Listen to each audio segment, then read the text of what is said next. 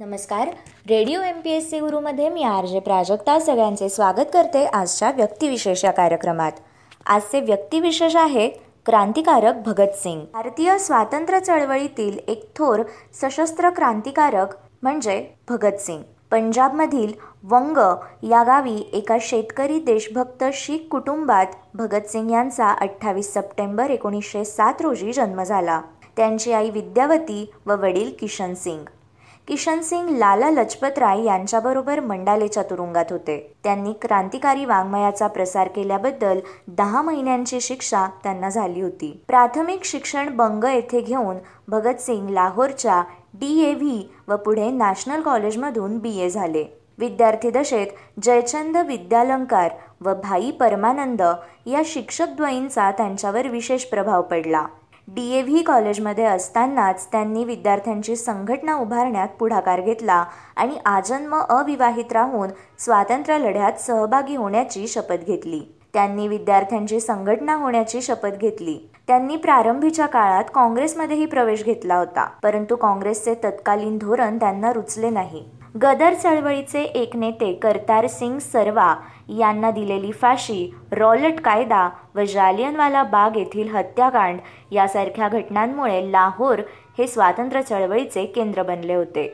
भगतसिंगांनी एकोणीसशे तेवीसपासून एकोणीसशे एकतीसमध्ये फाशी घेईपर्यंत आपले सर्व जीवन मातृभूमीच्या स्वातंत्र्याला समर्पित केले. एकोणीसशे तेवीसमध्ये हिंदुस्थानात सोशलिस्ट रिपब्लिकन असोसिएशन या संस्थेत ते दाखल झाले. त्यांनी लवकरच मध्यवर्ती समितीचा सचिव म्हणून नियुक्ती केली.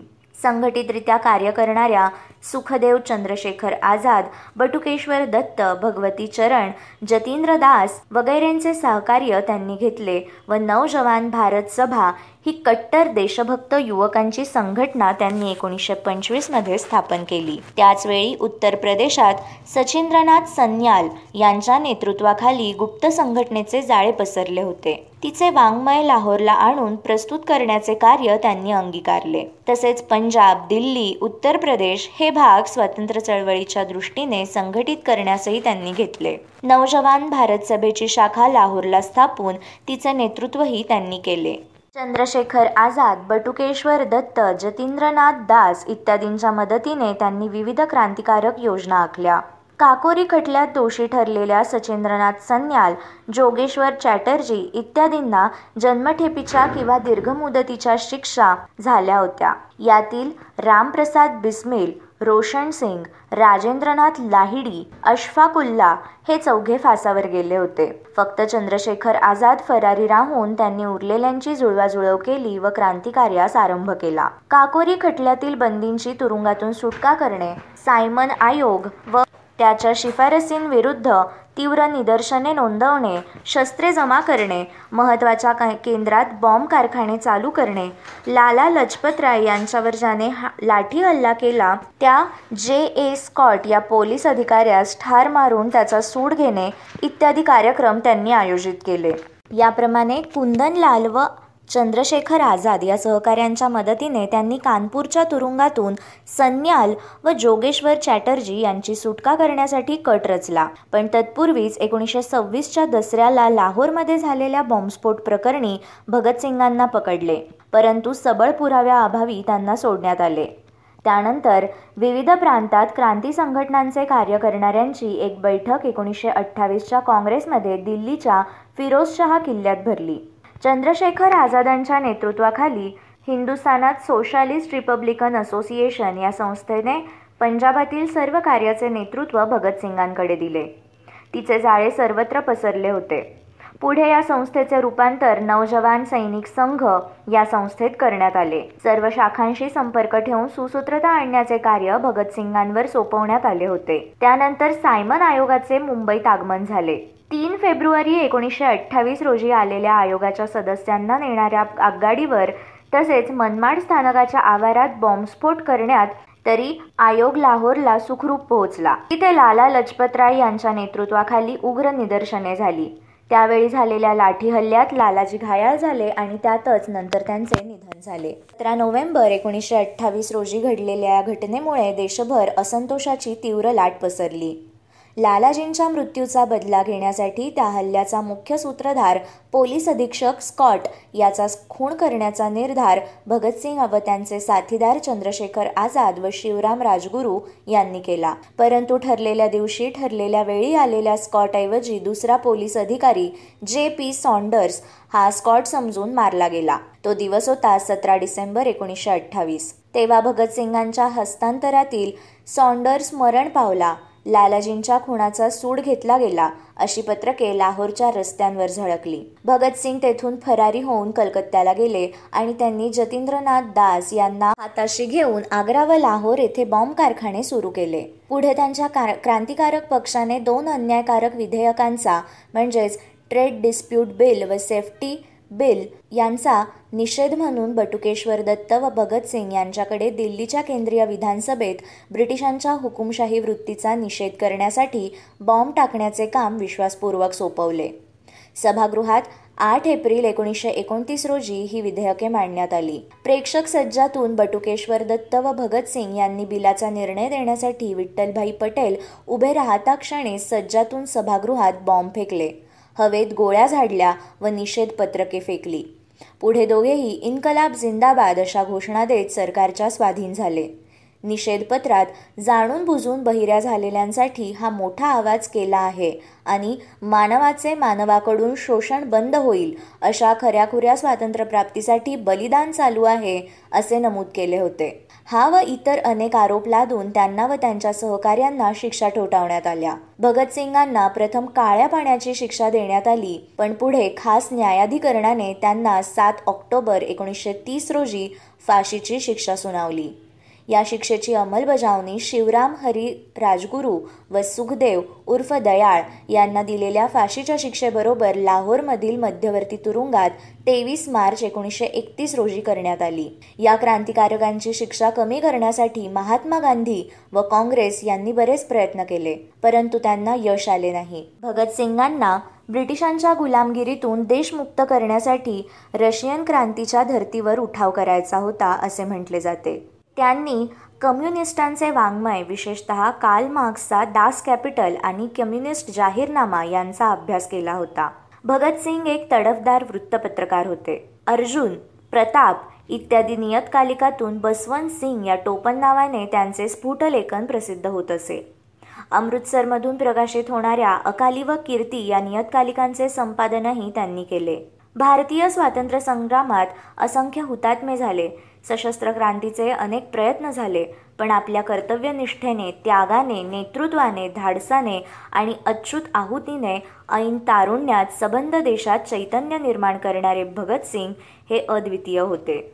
त्यांची प्रेरणा फक्त स्वातंत्र्यप्राप्तीची नव्हती तर समाजवादी क्रांतीची शोषणरहित व मानव निर्मितीची होती. हे त्यांच्या जबान्या निषेधपत्रक व एकूण कार्यावरून स्पष्ट होते.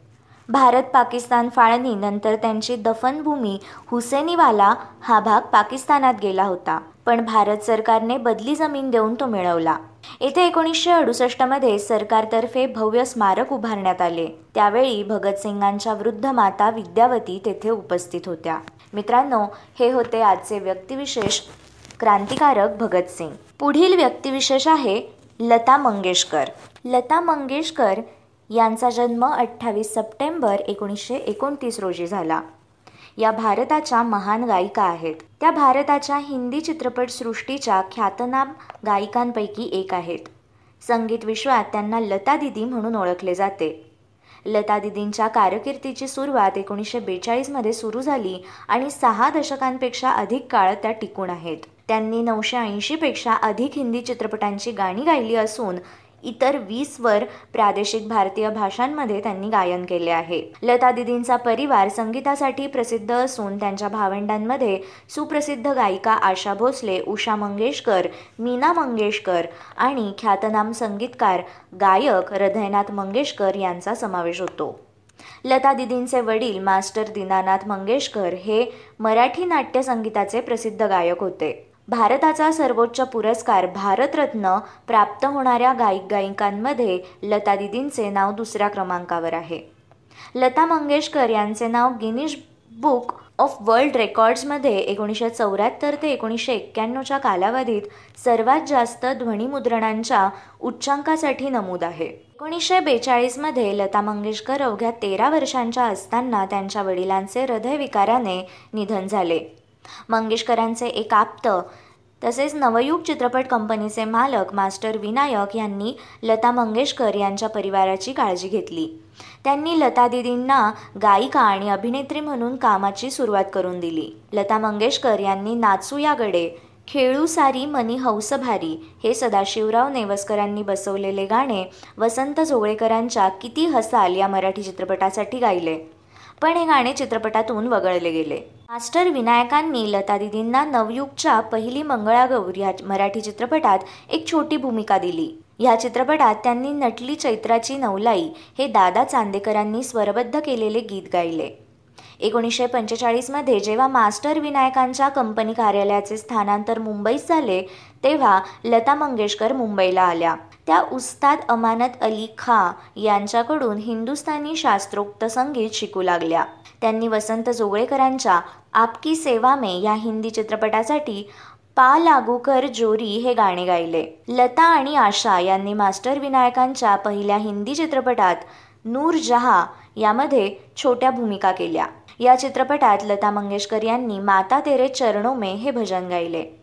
विनायकांच्या दुसऱ्या हिंदी चित्रपटाच्या ध्वनिमुद्रणाच्या वेळेस लता दिदींची ओळख संगीतकार वसंत देसाई यांच्याशी झाली.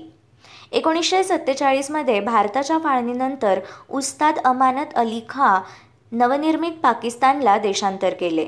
तेव्हा लता दिदी उस्ताद बडे गुलाम अली खा या साहेबांचे शिष्य पंडित तुलसीदास शर्मा यांच्याकडून संगीत शिकू लागल्या.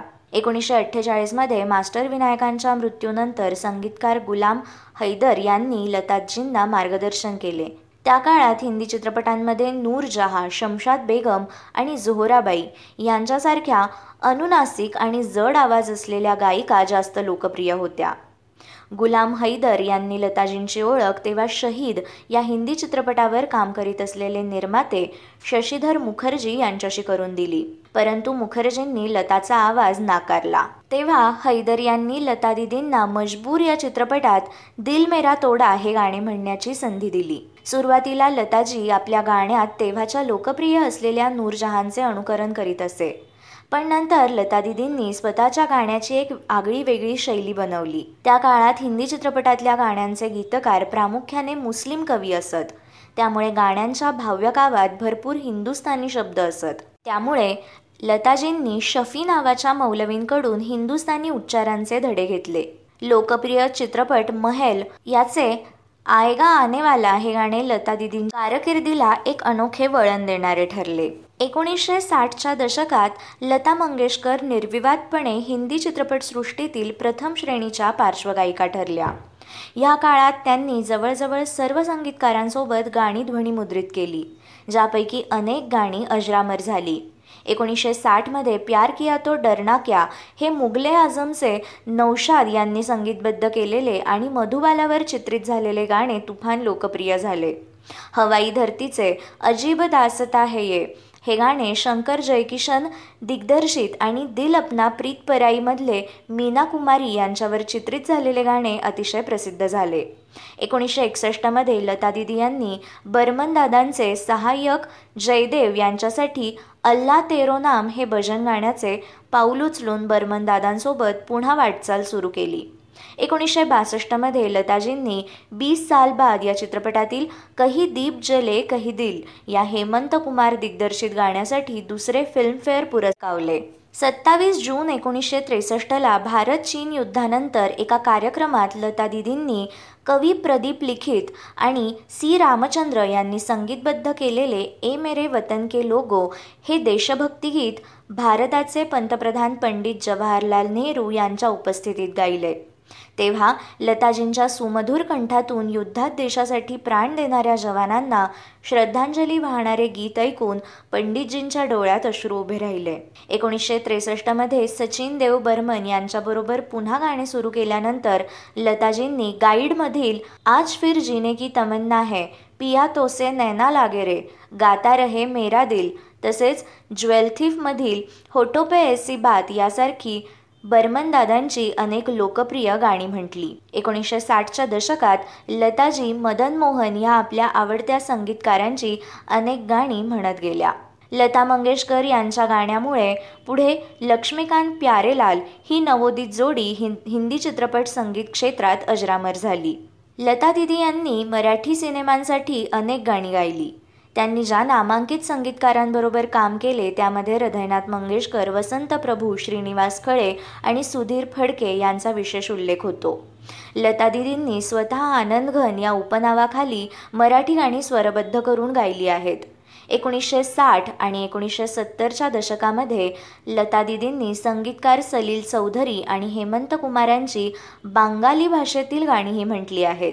लता मंगेशकर यांनी त्या काळातील सर्व प्रसिद्ध गायकांसोबत गाणी गायली आहेत. अभिजात संगीतात उस्ताद आमिर खा आणि बडे उस्ताद गुलाम अली हे त्यांचे आवडते गायक आहेत. अत्यंत सुरेल आवाजाची देणगी लाभलेल्या विश्वविख्यात प्रतिभावंत गायिका म्हणजे लता मंगेशकर. भारतीय चित्रपट संगीतातील युगप्रवर्तक व सर्वश्रेष्ठ पार्श्वगायिका म्हणून त्यांचा लौकिक आजही सर्वदूर पसरलेला आहे. संगीत विश्वात त्यांना लता दिदी या नावाने ओळखले जाते. लता मंगेशकर यांच्या आवाजाच्या असामान्य उंचीमुळे खोलीमुळे लवचिकपणामुळे अलौकिक फिरतीमुळे चित्रपट संगीतकारांना नवनवीन प्रयोग करता येणे शक्य झाले व परिणामी त्या संगीताच्या कक्षा व सौंदर्य वाढवत राहिल्या. लता मंगेशकर यांनी गायलेली गीते आजही रसिकांच्या ओठांवर तरळत असतात. लता मंगेशकर यांना आजवर राज्य राष्ट्रीय आणि आंतरराष्ट्रीय स्तरावर अनेक बहुमान प्राप्त झाले आहेत. पण या पुरस्कारांच्या पुढे जाऊन आपल्या अलौकिक प्रतिभेने रसिकांच्या मनावर राज्य करणाऱ्या गानसम्राज्ञी त्यांचे महानत्व सिद्ध करतात. हे होते आजचे व्यक्तिविशेष लता मंगेशकर. अशाच माहितीपूर्ण व्यक्तिविशेषांसाठी stay tuned to radio M P S C गुरु.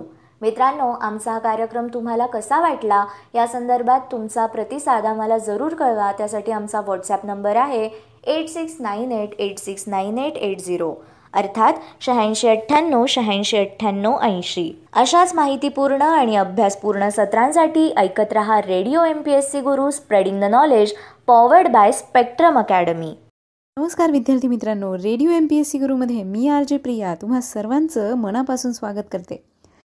विद्यार्थी मित्रांनो तुम्ही आत्ता जे गाणं ऐकलं या गाण्यातील गायिकेचा आवाज तुम्ही नक्कीच ओळखला असेल. भारतातील प्रत्येक व्यक्तीच्या हृदयावर कोरला गेलेला आवाज म्हणजेच भारताची गाणं कोकिळा. आपल्या सर्वांच्या लाडक्या लता दिदी. विद्यार्थी मित्रांनो स्वर कोकिळा लता मंगेशकर भारताच्याच नाही तर अखिल विश्वातील सर्वात सुप्रसिद्ध आणि अनमोल अशा गायिका आहेत. त्यांच्या आवाजाची किमया केवळ भारतीयांवरच नव्हे तर विदेशातील नागरिकांवर देखील आज तागायत पसरलेली आपल्याला दिसते. हे म्हणणं अतिशयोक्ती होणार नाही की जोवर चंद्र सूर्याचं अस्तित्व आहे तोपर्यंत लता मंगेशकरांच्या आवाजाचं गारूड हे प्रत्येक मनावर कायम राहणार आहे. कारण त्यांच्या आवाजाने उंचीचे जे कीर्तिमान गाठले आहे तिथपर्यंत पुढच्या काळात बहुतेकच कुणी पोहोचू शकेल. लता मंगेशकरांच्या आवाजावर संशोधन देखील करण्यात आलं आहे. त्यांच्या सुमधुर आवाजाला उद्देशून अमेरिकन वैज्ञानिकांनी इत इथपर्यंत म्हटलंय की लता मंगेशकरांच्या आवाजा इतका सुरेल आवाज यापूर्वी नव्हता आणि येणाऱ्या काळात देखील असण्याची शक्यता मात्र कमीच वाटते. यावरूनच लता मंगेशकर या व्यक्तिमत्वाची महत्ता आपल्या लक्षात येईल. मग मित्रांनो तुम्हाला कळलंच असेल आज आपण आपल्या व्यक्तिविशेष या सत्रात विशेष व्यक्ती म्हणून लता मंगेशकर भारताच्या लता देवी यांच्याविषयी जाणून घेणार आहोत. कारण आज त्यांचा जन्मदिवस आहे. सर्वप्रथम त्यांना radio M P S C गुरुकडून वाढदिवसाच्या खूप साऱ्या शुभेच्छा. दिदी असंच भरपूर सुखाचं आयुष्य जगा. अनेक शतकं आपल्या आवाजामुळे रसिक मनावर राज्य करणाऱ्या लताजी भारताच्या सर्वात प्रसिद्ध आणि उत्तम सन्माननीय पार्श्वगायिका म्हणून सुपरिचित आहेत. भारतरत्न लता मंगेशकर अनेक दशकांपासून भारतीय सिनेमाला आपला मधुर आवाज देत आहेत. त्यांच्या प्रतिभेपुढे आज संपूर्ण विश्व नतमस्तक होतं. एकोणीसशे बेचाळीस साली वयाच्या अवघ्या तेराव्या वर्षीपासून भारतीय सिनेमा जगताला त्यांनी आपला आवाज दिला आहे. आपल्या सबंध कारकिर्दीत आस्था गायत लता दिदींनी एक हजारपेक्षा जास्त हिंदी चित्रपटांमध्ये जवळजवळ छत्तीसपेक्षा जास्त प्रादेशिक भाषांमध्ये गाणी गायली आहेत. यासोबतच लता दिदींनी अनेक विदेशी भाषांमध्ये देखील गाणी गायली आहेत. संगीताच्या या महागायिकेने सर्वात जास्त गाणी मराठी आणि हिंदी भाषांमध्ये गायली आहेत. लताजी सर्वाधिक आणि रेकॉर्ड करणाऱ्या म्युझिक आर्टिस्ट म्हणून देखील ओळखल्या जातात. एका कार्यक्रमादरम्यान ज्यावेळी लताजींनी ए मेरे वतन के लोगो जरा आँख में भरलो पाणी हे गाणं गायलं होतं त्यावेळी भारताचे पहिले पंतप्रधान पंडित जवाहरलाल नेहरूंच्या डोळ्यातसुद्धा अश्रू तरळले होते. लता मंगेशकर यांच्याद्वारे संगीत क्षेत्रात दिल्या गेलेल्या अभूतपूर्व योगदानाकरिता त्यांना अनेक पुरस्कारांनी सन्मानित करण्यात आलं.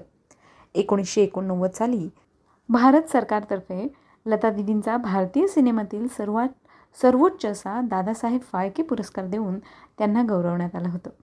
लता मंगेशकर एम. एस. सुब्बुलक्ष्मी यांच्यानंतर दुसऱ्या अशा गायिका आहेत ज्यांना भारताचा सर्वोच्च सन्मान भारतरत्न देऊन गौरव करण्यात आला आहे.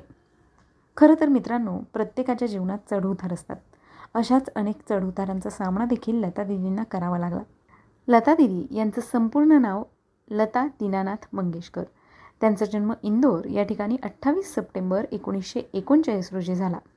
त्यांच्या वडिलांचं नाव होतं पंडित दीनानाथ मंगेशकर तर आईचं नाव होतं शेवंती मंगेशकर. विद्यार्थी मित्रांनो त्या एका गोमंतक ब्राह्मण कुटुंबात जन्माला आल्या होत्या. त्यांचे वडील पंडित दीनानाथ मंगेशकर हे शास्त्रीय गायक आणि थिएटर कलावंत होते. त्यामुळे लता दिदींना संगीताचे बाळकडू कुटुंबातूनच मिळालं होतं. सूरसम्राज्ञी लता मंगेशकर यांचं खरं मूळ आडनाव हर्डीकर असं आहे. परंतु त्यांच्या वडिलांनी ते बदलून आपल्या मूळ गावावरून मंगेशकर असं केलं. पुढे लता दिदींच्या जन्मानंतर काही काळातच हा पूर्ण परिवार गोव्यातून महाराष्ट्रात स्थलांतरित झाला. लताजींना लहानपणी हेमा या नावाने हाक मारली जात असे. परंतु पुढे त्यांच्या वडिलांनी एका भावबंधन या नाटकामुळे प्रभावित होऊन त्यांचं नाव बदलून लता असं केलं. आणि त्यानंतर संगीताच्या क्षेत्रात लता नावाने एक कीर्तिमान स्थापित केला. हे तर आपण सगळे जाणतोच. लता या आपल्या आई वडिलांच्या सर्वात मोठ्या आणि पहिल्या अपत्य होत्या. त्यांची एकूण चार लहान बहीण भावंड आहेत. मीना आशा भोसले आणि उषा मंगेशकर आणि हृदयनाथ मंगेशकर. आज ही सगळीच भावंड संगीत क्षेत्र गाजवत आहेत. बालपणापासूनच संगीताची आवड असल्याने सुरांची जादूगार लताजींनी गाण्याचे सुरुवातीचे धडे आपल्या वडिलांकडून गिरवले होते. आपल्या वडिलांकडून आपल्या भावंडांसमवेत त्या शास्त्रीय संगीत शिकत होत्या. आपल्यापैकी कित्येकांना हे माहीत नसेल की वयाच्या अवघ्या पाचव्या वर्षापासून त्या आपल्या वडिलांच्या संगीत नाटकांमध्ये अभिनय देखील करायच्या. लता या संगीत क्षेत्रातील एक अद्भुत चमत्कार आहे. याची जाणीव त्यांच्या वडिलांना त्यांच्या लहानपणीच झाली होती. वयाच्या अवघ्या नवव्या वर्षी स्वरसम्राज्ञी लता मंगेशकर यांनी शास्त्रीय संगीताची मैफिल सजवली होती. लहानपणापासूनच संगीतात आवड असल्याने लताजींनी शास्त्रीय संगीताचे शिक्षण उस्ताद अमानत खान बडे गुलाम अली खान पंडित तुलसीदास शर्मा व अमानत खान देवसल्ले यांच्याकडून घेतले होते. त्यावेळी लताजी के. एल. सहगल यांच्या संगीताने फार प्रभावित झाल्या. यानंतर त्यांच्या वडिलांचं काही कालावधीनंतर निधन झालं आणि सगळ्याच कुटुंबांची जबाबदारी त्यांनी आपल्या खांद्यावर घेतली.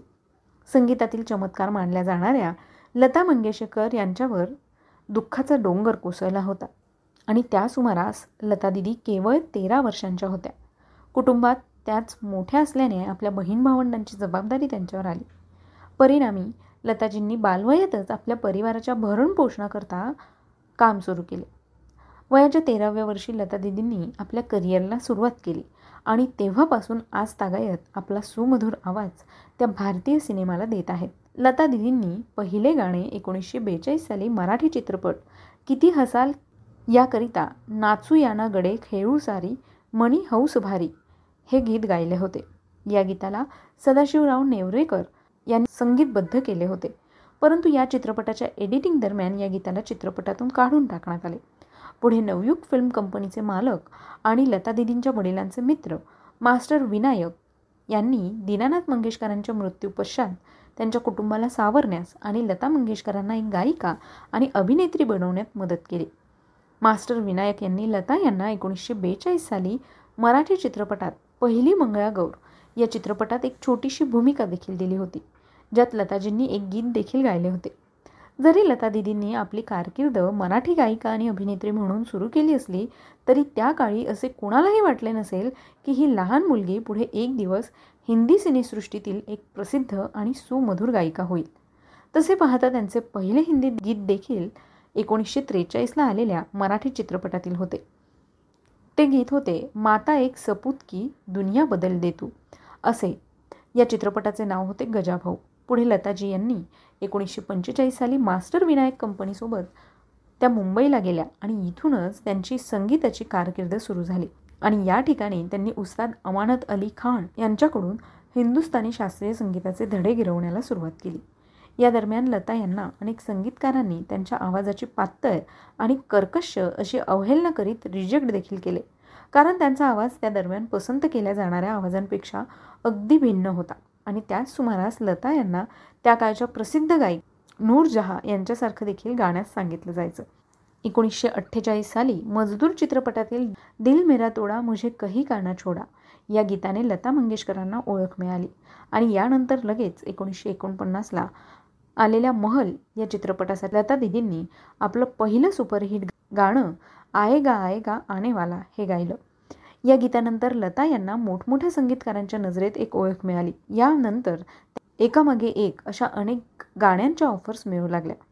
एकोणीसशे पन्नास साली लता मंगेशकर यांनी अनेक मोठे संगीतकार जसे की अनिल विश्वास शंकर जयकिसन एस डी बर्मन खय्याम सलील चौधरी मदन मोहन कल्याणजी आनंदजी यांच्या समवेत काम करण्याची संधी त्यांना मिळाली. लता दिदींच्या जीवनाचा हा टर्निंग पॉईंट म्हणता येईल. त्यांनी सलील चौधरी यांच्या मधुमती चित्रपटातील आजारे परदेसीकरिता गाणं गायलं आणि या गाण्याकरता त्यांना सर्वोत्कृष्ट फिमेल प्लेबॅक सिंगरचा पहिला फिल्मफेअर अवॉर्ड मिळाला. यानंतर गान लता मंगेशकरांना काही रागांवर आधारित गाणी यामध्ये बैजू बावरामधील मोहे भूल गये सावरिया काही भजनं जसे की हम दोनो चित्रपटातील अल्लाह तेरे नाम सोबतच काही पश्चिमी चालींवरची गाणी अजीब दास्ता ही गाणी त्यांनी गायली होती. आपल्या जादुई आवाजाने त्यांनी सर्वांच्याच मनावर अधिराज्य गाजवलं होतं. यानंतर लता दिदींनी मराठी आणि तमिळ या भाषांमध्ये सुद्धा गायला सुरुवात केली.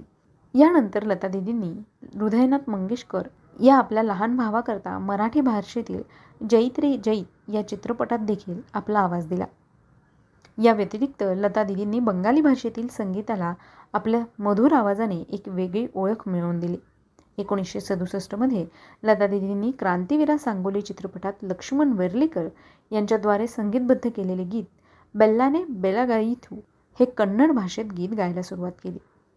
एकोणीसशे साठच्या काळात लता दिदींनी अजीब दासदा हे ये हे सुपरहिट गाणं गायलं आणि अशी बरीच गाणी गायली. त्यांच्या जवळजवळ पस्तीस वर्षांच्या कारकिर्दीत त्यांनी सातशेपेक्षा अधिक गाणी गायली आहेत. याचबरोबर लता दिदींनी काही धार्मिक गाणी देखील गायली. या काळादरम्यान लता दिदींनी आपली ओळख संपूर्ण विश्वाला करून दिली. एकोणीसशे ऐंशी साली महागायिका लताजींनी सचिन देव बर्मन यांचे चिरंजीव राहुल देव बर्मन अर्थात आर डी बर्मन यांच्यासोबत सुद्धा काम केले. लता मंगेशकरांच्या कारकिर्दीची सुरुवात एकोणीसशे बेचाळीस साली झाली आणि ती कारकिर्द सहा दशकांपेक्षा अधिक काळ टिकून राहिली आहे. त्यांनी जवळपास नऊशे ऐंशीपेक्षा अधिक हिंदी चित्रपटांची गाणी गायली असून वीसहून अधिक प्रादेशिक भाषांमध्ये त्यांनी गायन केले आहे.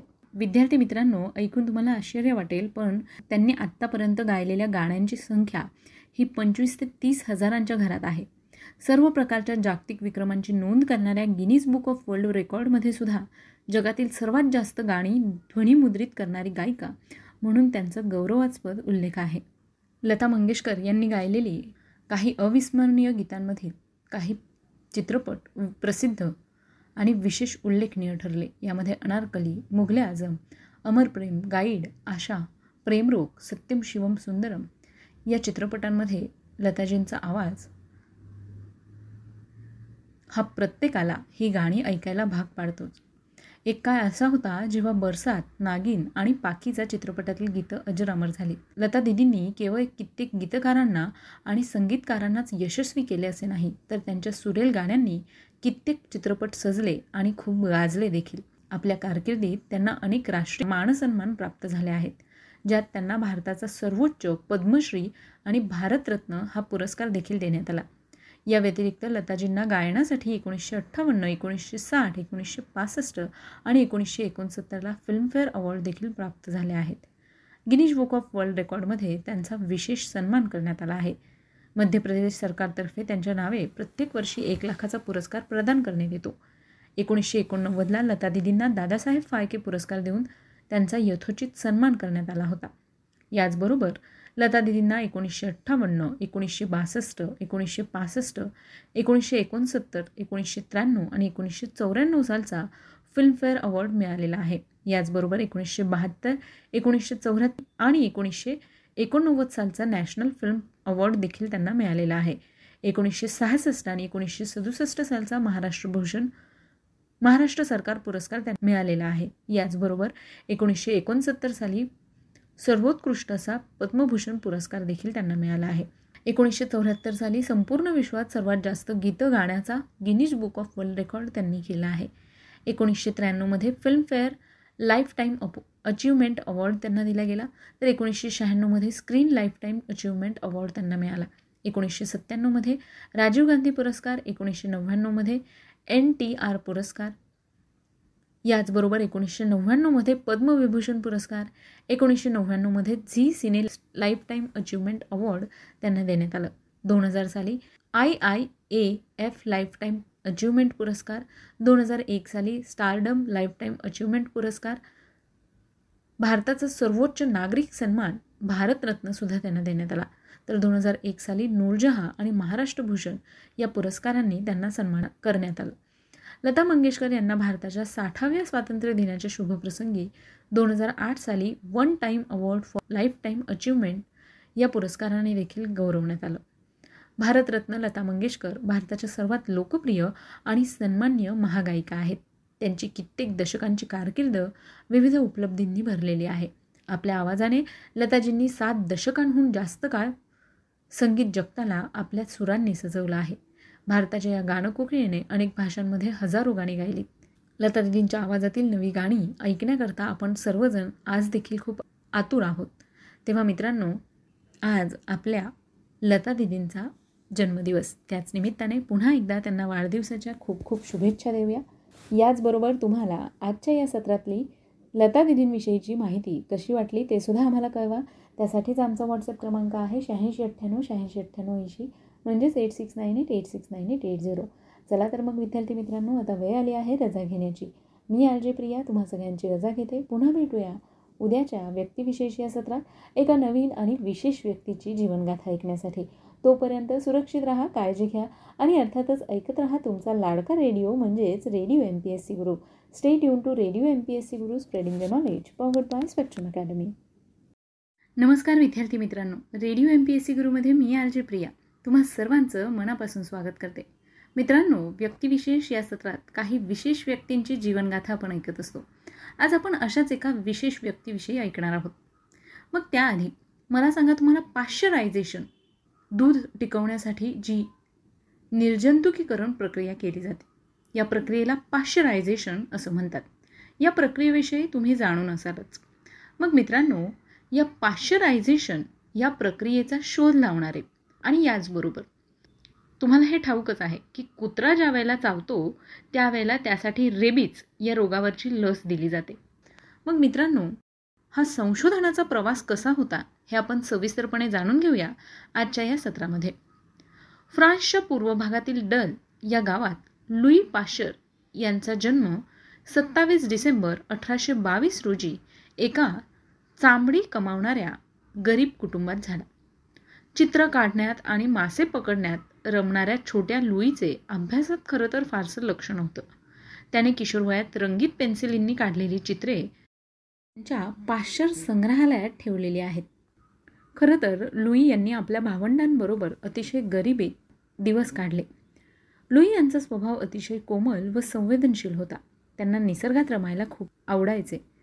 लुई यांची रेखाटने अतिशय सुंदर असत. अठराशे सत्तावीसपर्यंत लुई यांचं बालपण अरबोई येथे क्विन्सास या नदीकाठी गेले.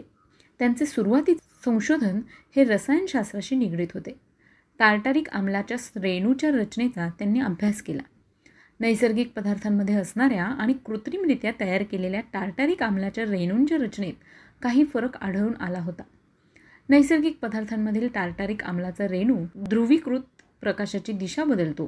तर कृत्रिमरित्या तयार केलेला रेणू मात्र हे परिवर्तन घडवून आणू शकत नव्हता. त्यांचे बाकीचे रासायनिक आणि भौतिक गुणधर्म हे अगदी सारखेच असतात. या रहस्यांचा उलगडा करताना लुई पाशर यांनी नैसर्गिक टार्टारिक आम्लाच्या रेणूची स्फटिक रचना कृत्रिम टार्टारिक आम्लाच्या स्फटिक रचनेपेक्षा वेगळी असून त्यातील प्रमाणबद्धतेसाठी आवश्यक असलेल्या कार्बनच्या अणूमुळे या अणूची आरशातील प्रतिमा आणि त्या रेणूची रचना यांचे परस्परांवर अध्यारोपण होऊ शकत नाही. असे रेणू प्रकाशीय प्रतिसाद देतात आणि ध्रुवीकृत प्रकाश फिरवू शकतात. रेणूंच्या बहुरूपतेविषयी प्रथमच इतके सुस्पष्ट विवेचन पहिल्यांदाच दिले गेले होते. लुई पाशर यांनी अनेक महत्त्वाचे शोध लावले. जीवाची उत्पत्ती निर्जीव पदार्थांपासून होते असा समज त्या काही प्रचलित होता. तत्कालीन समाजातील अनेक मान्यवर या समाजाचे खंदे पुरस्कर्ते होते. परंतु लुई पाश्चर यांनी आपल्या प्रयोगांनी या समाजामागील शास्त्रीय फोलपणा स्पष्ट केला आणि जीवाची उत्पत्ती ही जीवापासूनच होते हे सिद्ध करून दाखवले. द्राक्षापासून अल्कोहोल बनवण्यासाठी त्या फळाच्या पृष्ठभागावर असलेल्या ईस्ट नावाच्या एकक पेशी जबाबदार असतात. हे सिद्ध करण्यासाठी त्यांनी उकळलेल्या द्राक्षांचे अल्कोहोल होत नाही हे दाखवून दिले. आपल्या एका साध्या प्रयोगाने लुई पाश्चर यांनी आपले म्हणणे सप्रमाण सिद्ध केले. बदकासारखी लांब मान असलेल्या काच पात्रात लुई पाश्चर यांनी उकळलेले खाद्य द्रावण ठेवले व त्या पात्राच्या मानेत कोणतेही सूक्ष्म कण न जातील अशी बारीक जाळीदार योजना करून त्यात फक्त हवा जाईल अशी व्यवस्था केली. ते खाद्यद्रावण कित्येक दिवस अगदी संपूर्णपणे निर्जंतुक राहिले. पण ते द्रावण उघड्या हवेला ठेवले तर मात्र जंतू अळ्या बुरशी यांसारखे जीव त्यात वाढताना दिसून आले. यावरून जीवाची उत्पत्ती जीवापासूनच होते हे त्यांनी सिद्ध करून दाखवले. किण्वन प्रक्रियेत ईस्ट महत्त्वाचे कार्य करतात आणि त्यासाठी ऑक्सिजनची आवश्यकता नसते. हे त्यांनी प्रयोगाद्वारे सिद्ध केले. अल्कोहोल निर्मितीसाठी जशी ईस्टची गरज असते आणखी साखरेचे विघटन करून ही ईस्ट त्यापासूनच अल्कोहोल आणि कार्बनिक आम्ल तयार करते. तशाच प्रकारे लॅक्टिक यीस्ट देखील असले पाहिजे अशा एका निरीक्षणावर आधारित निष्कर्ष त्यांनी काढला. या यीस्टमुळे साखरेचे रूपांतर लॅक्टिक अंमलात होते. दुधाच्या आम्लीकरणात लॅक्टिक यीस्टच्या पेशी महत्त्वाचे कार्य करतात अशा स्वरूपाचा एक शोधनिबंध त्यांनी प्रसिद्ध केला. हे संशोधन चालू असताना त्यांच्या लक्षात आले सूक्ष्मजीवांमुळे किण्वन प्रक्रियेत बाधा निर्माण होते आणि दूध नाचणे बियर आणि मद्य खराब होण्यात सूक्ष्मजीवच जबाबदार असतात. या सूक्ष्मजीवांना दूर ठेवायचे असेल तर त्यासाठी दूध बियर मद्य इत्यादी द्रवपदार्थ जर साठ ते शंभर अंश सेल्सिअसला तापवले तर हे सूक्ष्मजीव तग धरू शकत नाही. आणि ह्या द्रवपदार्थांचे रक्षण होते. या प्रक्रियेला पाश्चरायझेशन असे संबोधले जाते. सूक्ष्मजीवांमुळे जसे दूध आणि इतर द्रवपदार्थ नासू शकतात तसेच या सूक्ष्मजीवांमुळे मानवी शरीराला देखील अपाय होऊ शकतो असा सिद्धांत त्यांनी मांडला. आणि संसर्गजन्य रोग त्यामुळे आपल्याला माहीत झाले. लुई पाश्चर यांचं आणखी एक महत्त्वाचं संशोधन समस्त मानवजातीसाठी वरदान ठरलं. रेबीज आणि अँथ्रेक्स या दोन रोगांवर त्यांनी प्रतिबंधक लशींची निर्मिती यशस्वीपणे केली. कोंबड्यांच्या पिल्लांमध्ये कॉलरा या रोगाचा प्रादुर्भाव नेहमी होत असतो. या रोगाच्या जीवाणूंना प्रयोगशाळेत वाढवून पाश्चर यांनी प्रयोग सुरू केले. अनवधानाने त्यातील काही कल्चर खराब झाले. ते टोचल्यानंतर कोंबड्या आजारी पडल्या परंतु नंतर मात्र त्या अगदी ठीक झाल्या. एवढेच नव्हे तर त्यांना रोग निर्माण करणारे जंतू टोचले तरी त्यांना कॉलरा झाला नाही. यावरून त्या कोंबड्यांच्या शरीरात रोगप्रतिकारक शक्ती निर्माण झाली असा निष्कर्ष त्यांनी काढला. या निष्कर्षावर आधारित त्यांनी अँथ्रेक्स जीवाणूंवर अशीच लस निर्माण करण्यासाठी संशोधन केलं आणि अँथ्रेक्सवर लस उपलब्ध केली. पिसाळलेले कुत्रे चावल्यानंतर होणाऱ्या हायड्रोफोबिया रेबीज या जीवघेण्या आणि दुर्धर रोगावर रामबाण ठरणारी लस ही पाश्चर यांच्या संशोधनाचेच फलित. ही लस तयार करताना पाश्चर यांनी स्वतः पिसाळलेल्या कुत्र्याच्या तोंडातून लाळ काढली होती. ही लस वापरताना देखील पाश्चर यांनी फार मोठा धोका पत्करला होता. जोसेफ मायस्टर नावाच्या एका नऊ वर्ष मुलावर एका पिसाळलेल्या कुत्र्याने हल्ला करून त्याचे लचके तोडले होते. या मुलावर पाश्चर यांनी या लसीचा उपयोग केला आणि तो मुलगा आश्चर्यकारकरित्या बरा झाला. लुई पाश्चर यांचे हे दोनही शोध मानवजातीकरता अतिशय महत्त्वाचे आणि उपयुक्त ठरले. लुई पाश्चर यांनी अनेक महाविद्यालयात प्राध्यापक म्हणून देखील काम केले. लुई पाश्चर यांनी केलेल्या त्यांच्या कामामुळे लंडनच्या रॉयल सोसायटीचे सदस्यत्व त्यांना प्राप्त झाले होते. याचबरोबर त्यांना हॉलंडचा कला आणि विज्ञान क्षेत्रातील सर्वोच्च समजला जाणारा पुरस्कार म्हणजे सूक्ष्मजीवशास्त्रातील लुएन हॉक पदक देखील मिळाले.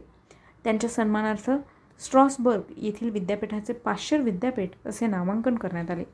त्यांनी सुरू केलेल्या संशोधन प्रयोगशाळेला सुद्धा पाश्चर संशोधन संस्था विद्यार्थी मित्रांनो लुई पाश्चर याने ज्यावेळेला लस तयार केली त्यावेळेला त्यांनी एकोणीसशे त्र्याऐंशी साली सुमारे पाच लाख प्राण्यांना ही लस टोचली होती.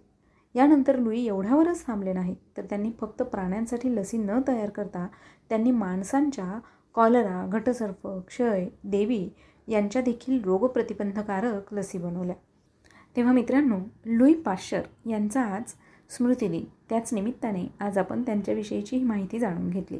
ही माहिती तुम्हाला कशी वाटली ते आम्हाला नक्की कळवा.